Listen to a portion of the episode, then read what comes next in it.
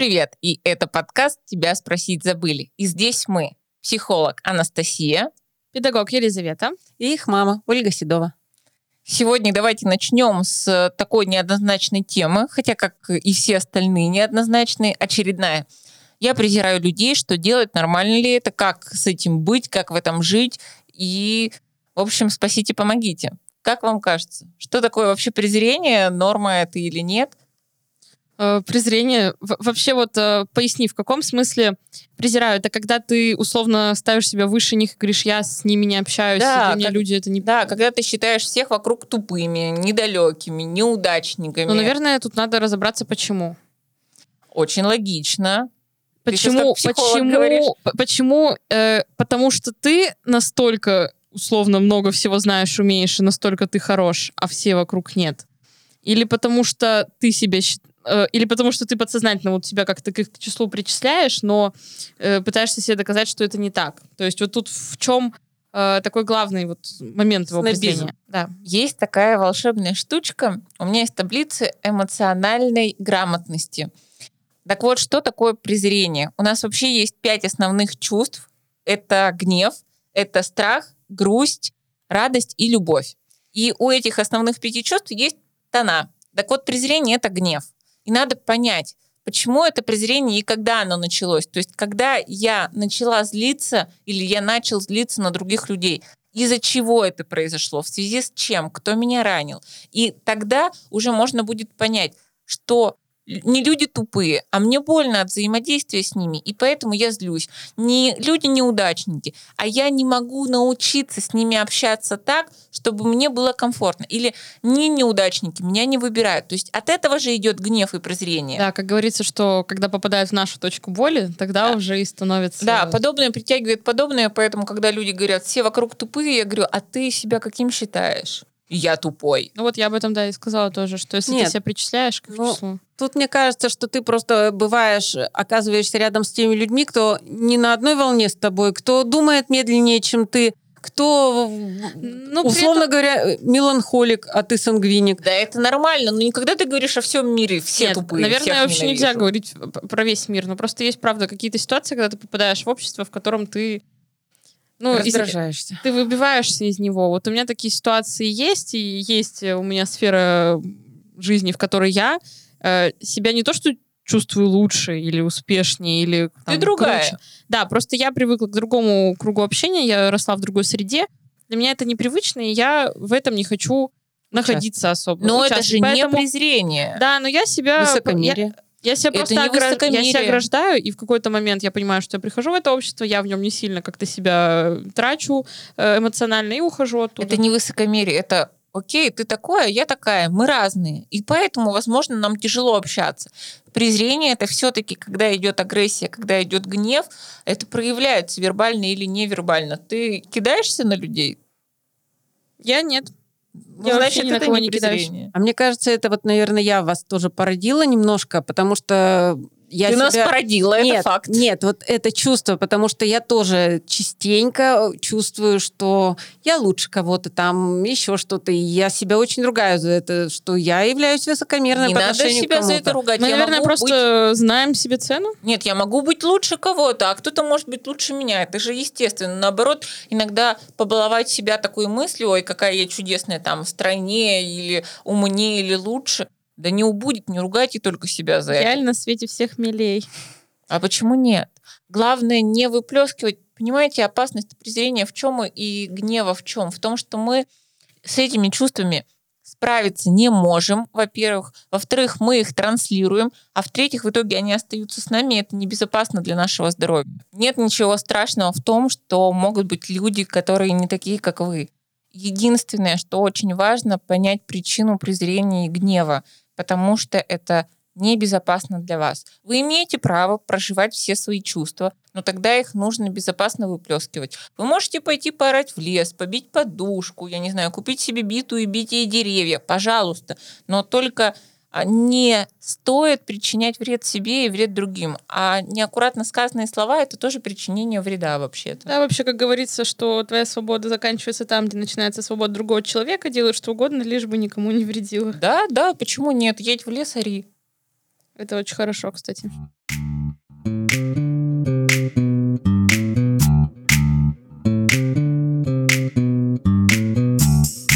Давайте посмотрим следующий вопрос. Почему женщины сейчас, ну или девочки, намного активнее мальчиков и мужчин? Вообще это проблема нынешнего мира или это не проблема? Как вы считаете? Инициативность. Ну, как будто бы она стала проявляться сейчас больше, чем раньше этого было. Может быть, потому что, ну, я для себя, может быть, это как-то так определяю, что сейчас женщины дорвались до того положения, к которому они долго стремились, вот этого равноправия, и они так хотят урвать свои вот эти вот куски, что они пока притесняют, и, наверное, своей активности, э, активностью они, наверное, немного давят. Да тут даже вопрос-то не в том, что женщины глушат, вопрос в том, что действительно очень много-много столетий мужчины были а, активнее, мы жили раньше в мире мужчин, потому что если посмотреть по достижениям, в основном это мужчины. И то, что произошло сейчас, это называется партнерские равные отношения. На самом деле это очень по-взрослому, это здорово, когда мы можем состоять в партнерских отношениях. Какой тут есть минус? Минус есть в страхе. Мужчины действительно пока пугаются, но нам этого пугаться не стоит. То есть нет такого, что так, ты должна сдерживать себя, чтобы он вел себя по-другому.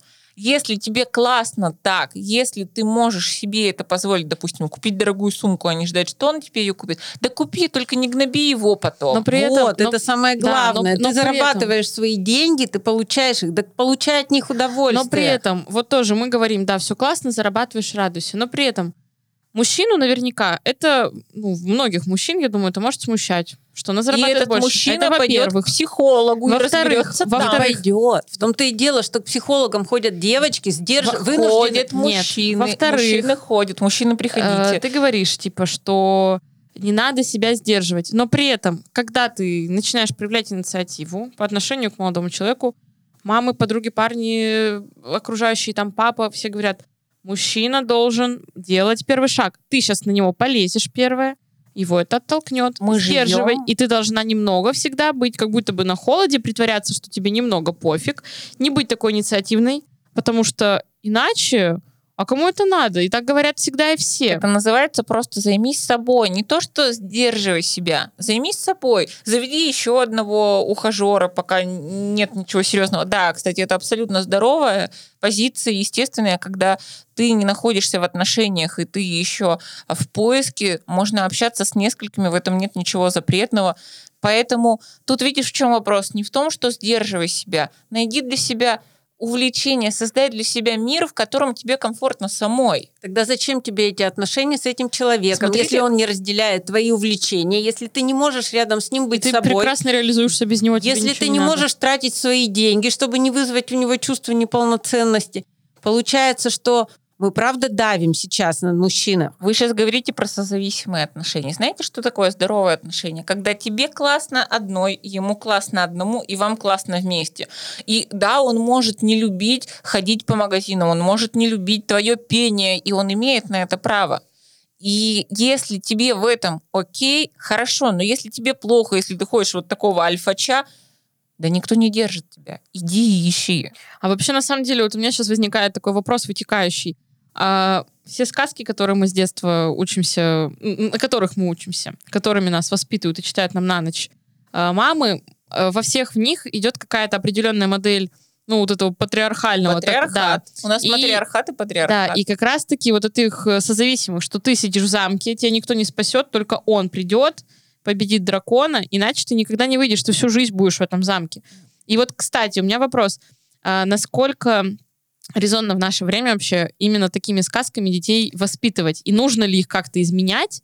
А, чтобы с детства условно не закладывать вот эту модель поведения. Сказки Советского Союза сейчас лучше не показывать не потому, что они плохие, а потому что очень сильно поменялось мировоззрение. Я не про Советский Союз, а вот еще, это, ну, вот сказки Грим. братьев Грим, Андерсон, это же вообще очень... О, все... это травма на травме. Да, но это, но это такая классика. Мы что, не должны сейчас... Э, по, по факту, по факту сказки, вообще, в принципе, литература в школе, она же строится... Там бедная Лиза, э, все, сбросилась, утопилась, он меня Гроза. не любит, он с другим. Гроза.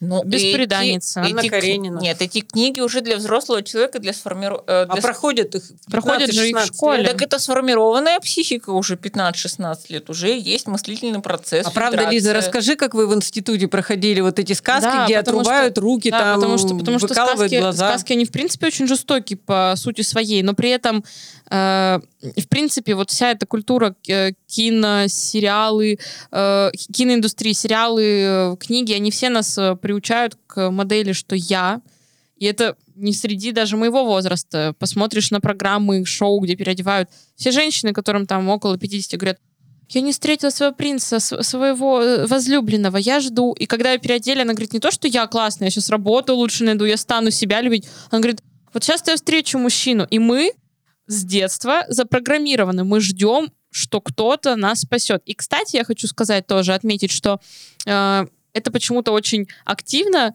э, именно у нас вот в каких-то маленьких населенных пунктах вот это вот, то, что ты не выберешься оттуда, если ты не найдешь себе мужика. Если вам немного за 30, есть надежда да, выйти замуж. Да, и это странно, что в наше время, э, вот, э, ну, общаюсь с людьми из своего университета, которые приезжают все равно из э, городов маленьких и областных, э, больше вот именно трансляции того, что я выйду в свет, выберусь в люди только за счет того, что найду мужика. И речь вообще не о любви, не о партнерстве, а о том, что я найду кого-нибудь, цеплюсь, дай бог там что-нибудь потом отсужу, если что, и уже с капиталом буду. Сто лет, и все встанет на свои места. Ну, подождем. А девочки, кстати, я вспомнила сказки того же э, Кая и Герду, там да. Герда идет и ищет да. этого Кая, спасает. И... Я, кстати, где-то недавно психологический разбор этой сказки Это видел. у меня было а, в Инстаграме. Да, да, Я да, разбираю да, у нас это сказки было. сейчас на А песни, вот тоже. Где на... девушки идут за мужчинами и их спасают. Да, у Насти вот. в Инстаграме разбор песен. И, я кстати, приложу, я, я, я, кстати, об этом тоже думала, слушая песни тех же Артик и Асти, которые Настя разбирала, что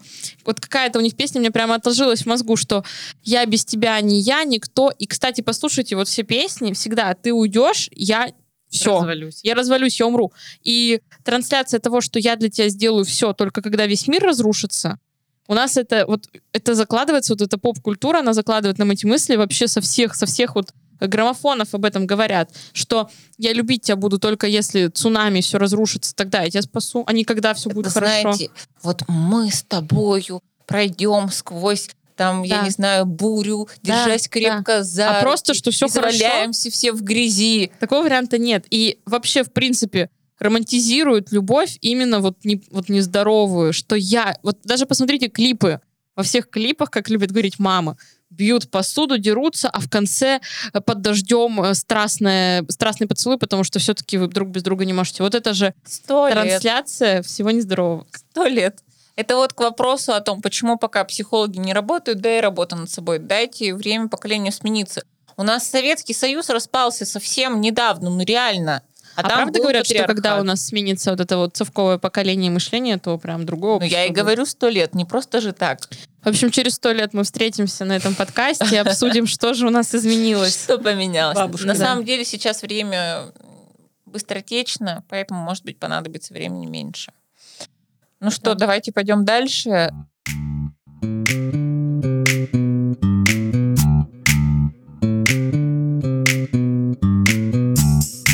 И из прошлого вопроса возникает такой закономерный вопрос, когда возникает конкуренция между мужчиной и женщиной, то есть женщины уже не стесняются да, быть сильными независимыми, и мужчины начинают с ними рубиться, прямо как мужчина с мужчиной. Вот что делать в этом случае, как себя вести? И вообще естественно это или нет. Я не люблю слово нормально или нет, потому что это оценка, а естественно, неестественно звучит намного мягче. Конкуренция, ну, опять же, здесь речь о том, что э, если ты зарабатываешь условно больше, наверняка это будет трогать. И наверняка эта конкуренция, она неизбежна, пока, как это сказать, пока мы все, наверное, не поставим себя на какую-то вот общую ступень, потому что все равно, как бы сейчас мы не говорили, что равноправие есть, мне кажется, что эта идея еще не очень осознанна. А что такое общая ступень? Ну вот, что когда мы не... Э, все равно, мне кажется, сейчас еще есть это разделение, что мужчина, он все-таки кормилец, он зарабатывает больше. И вот пока мы не для себя не осознаем, что вот этих границ между мужчиной и женщиной нет в плане э, ну, вот именно вот этих вот э, способностей. Гендер, да, да. Гендерные различия. Да, то есть, э, конечно, мы различаемся там физиологически, кому-то дана большая сила, кому-то там большая смекалка, может быть, это вот именно э, на, наши заложенные такие способности, но пока мы не осознаем, наверное, что мы э, в силах именно достигать общих каких-то целей и на, на равных э, условиях ну, не бороться, но жить. И, ну, наверное, до этого мы не сможем говорить о том, что конкуренции вот ее не будет. Она сейчас наверняка есть. А Мне вас... кажется, что мужчин задевает, например, что женщины сейчас могут быть успешнее. Да думай о себе. Владеть. Ты. Они Нет. о себе подумают. Ну да, я просто говорю об этом. А вас не напрягало в нашей семье, что у нас папа как бы главный всегда был? А ну, у нас, в общем-то, традиционные Я вышла отношения. с большими проблемами из, из, именно из-за этой модели, и я начала прорабатывать, потому что когда я начала активно работать психологом, и это стало мне хорошо даваться, и это стало для меня делом моей жизни, я могу сказать на данный момент так – для меня было странно то, что мой муж не может тянуть такой же темп, как я. И только моя работа с психологом помогла мне осознать то, что это действительно мой выбор, и я могу себе это позволить, потому что вот он когда, не обязан кидаться, да, когда, когда наш папа содержал всю семью и был главой семьи, это же такой сдерживающий фактор. То есть, чтобы быть э, вот такой, как ты, мама, то нужно быть таким, как папа. И получается, я постоянно, там еще были внутренние переживания, что я не такая, как ты. Ну, в общем, у, у любой модели есть свои плюсы, свои минусы. Главное, что это пройдено. И сейчас я просто признаю, да, такая модель есть, она кому-то подходит, она не подходит лично мне. Но самое главное и самое удивительное, Настя, что я, когда была в твоем возрасте, вот в возрасте 18, там, 22 лет... Мне 26. Нет, и, да, это сейчас уточнение. Это скорее мой возраст. Я была очень активна. Мне нравилось все абсолютно. Я могла снести горы любые и организовать любое дело. И все думали, что я там буду, я не знаю, звезды с неба срывать. Я родила детей – мне это просто стало не надо. И я никогда не чувствовала себя неполноценной, потому что я не, бегу. И не, да, что я не реализовалась, что я не сделала там какую-то карьеру. Может быть, потому что я была просто счастливой? Почему нет, конечно. Каждому свое. Поэтому, знаете, каждый день сравнивать себя с другими, как правильно, как неправильно, но это самое неблагодарное дело, потому что ты всегда найдешь кого ты хуже, и тебе всегда в этом будет некомфортно. Да, но для того, чтобы вот перестать сравнивать, надо быть очень, мне кажется, самодостаточным и про себя очень многое понять. А это все А чтобы нелегко. понять про себя, нужно начать знакомиться с собой. У нас, знаете, прям такая цепочка получается, да. все друг из друга. И в итоге вытекает. все идем. Так получа... Нет, получается, цепочка это прекрасная, мы разбираемся в себе, мы ищем себя, но все равно нам нужна любовь, которую нас, нам даст мужчина пресловутый, который сидит на бережку и смотрит, как мы там бегаем, и еще и недоволен, что Нет, мы бегаем так, слишком быстро. Так ты имеешь право не выбирать такого мужчину. Почему ты пойдешь к такому-то мужчине? Либо ты пойдешь к мужчине, который будет конкурировать с тобой. Ты, скорее всего, а пойдешь к тому, кого ты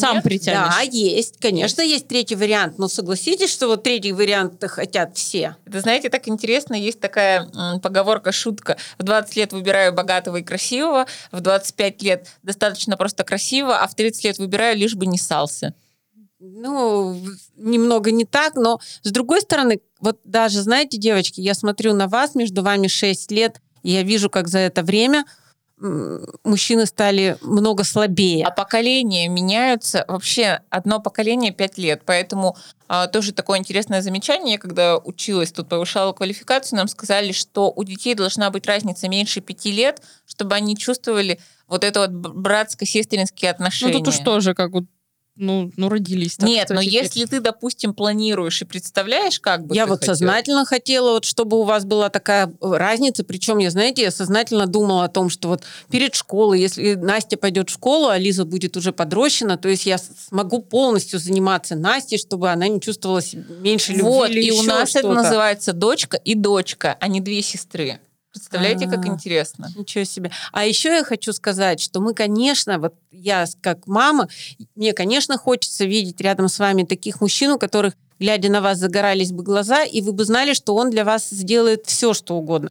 Потому что вот мой муж, папа этих девочек чудесных, вот с юности, с молодости моей давал мне абсолютную уверенность, что он каменная стена вот для меня, что я знала, что если он сказал приедет, для него не будет преград, и он в любом Но случае это, приедет. Это, это тоже и сейчас мне, против да, нас это играет. против играет. Потому что мы, глядя на такого идеального мужчину, понимаем, что не знаю, то ли сейчас таких нет, то ли нам такие, ну, я про себя, то ли не попадаются. А и может, на самом он деле идеальный для меня. Да, да, конечно. И на самом деле, э, даже вот с, подумав о том, когда я была пом, ну, помладше, и Настя была в возрасте там лет 16, и я видела, как за ней ухаживают, а за ней всегда ухаживали в школе, не в школе. Вот даже спустя эти 6 лет, когда я находилась в этом возрасте, я совсем не замечала, что какую-нибудь пресловутую Валентинку или какие-нибудь ухаживания. То есть это уже даже на моем веку тогда отошло, и уже совсем не было этих застенчивых там свиданий, он не приходил там к подъезду. То есть уже даже спустя 6 этих лет вот это все отошло как-то. И сейчас, на самом деле, очень удивительно. У меня недавно случилось свидание, когда я сказала, ну что, где и во сколько встретимся молодой человек сказал, вот там-то, там-то, в такое-то время. Я говорю, ну, мне не очень удобно, давай где-нибудь между тобой и мной, чтобы это было поближе. Он сказал, мне вообще-то вот там, где я сказал, мне надо там кофе выпить. Я говорю, ну, ты можешь выпить его, конечно, выпей, и потом... Без меня? Да. А потом можешь идти ко мне. Он такой, то есть э, тебе что, сложно прийти? Я думаю, ну, вообще, да. как я представляю, за тобой должны зайти. Он говорит, ну ладно, так и быть. И, это... вся встреча уже прошла на натянутой ноте, потому что казалось бы, ну вот все, а он говорит, а ты что, как по каким-то вот этим гендерным признакам разделяешь, кто за кем должен зайти? Я мне в этом будет не приятно, вижу. если ты за мной зайдешь. Я, да, я так искала. Не искала. должен, но мне приятно да, будет. я искала, если ты не хочешь, мы можем вообще не видеться. Мне не, и не, это, кстати, про личные горит. границы, да. Если тебе не нравится такой формат, ты имеешь право отказаться, и мы да. можем не а, общаться. А когда я это рассказала еще двум молодым людям, просто как, как ситуацию, они сказали, ну так, вообще-то ты правда могла подойти? Я говорю, да почему? Но встретить и проводить, почему это надо объяснять сейчас? Это раньше не было каким-то вопросом. И когда, на самом деле, вот э, очень ярко в моей памяти отложился случай, когда тебе, Настя, было лет 17, и у тебя был молодой человек, который пешком шел к тебе из какого-то колхоза. Я помню, как О, он звонил. А, алло, Настя, э, да, Дима. Э, алло, Настя, выходи, я под твоим окном. И он в мокрой майке. Говорит, я шел пешком. Я тогда смотрела, думала, вот это, блин, мужчина. А Девуш... тебе 17. Девушки, девочки, женщины, не бойтесь. Вот этого мы ждем. Не бойтесь э, себя ставить, вот высоко уважать себя. Да, я не пью этот кофе, да не стесняйтесь вы этого. Да, я не пойду к тебе Да, пешком. и, наверное, хоть будут сначала на тебя смотреть с непониманием, наверное, встретится тот, кто Конечно, это примет. это такой важный фильтр. Пожалуйста, любите себя. Вы можете не хотеть пить этот чай. У меня было свидание, когда мне парень сказал, а тебе достаточно, ты будешь пить чай? Я говорю, знаешь, мне недостаточно достаточно. Я могу сама оплатить себе еду, но я поем да, нормально. А мы, мир, а мы миримся во многом а, с тем, что ну, далее этому и радуйся. При том, что Лиза удивительная красавица, и как мальчики не падают не штабелями рядом с ней, я просто не понимаю. Вот в Насте больше уверенности. Это внутреннее внутреннее. Да, но да. на самом деле вот сейчас э, подведя итог тоже вот э, про мамины слова сказав, вот сейчас работая с психологом, я впервые так осознаю, что э, очень хорошо как-то находиться самой с собой стало, и как будто бы даже и не требуются вот эти вот отношения. Да, это ты идешь такая красивая, у тебя да, горит и ты глаз, свободная, и, и ты можешь делать что смотрят. угодно. И это твое состояние, оно не зависит от посторонних. Да, и ты счастлив в этом. И ты никого не ловишь. Да. И ни от кого ничего не да, хочешь. Да, поэтому девушки, девочки, женщины, займитесь, пожалуйста, собой, любовью к самой себе, и тогда вам не придется мириться с меньшим. Замечательные слова для итога. Да, давайте. Всем до свидания. Хорошей вам недели. Всем пока. Всего доброго. До свидания.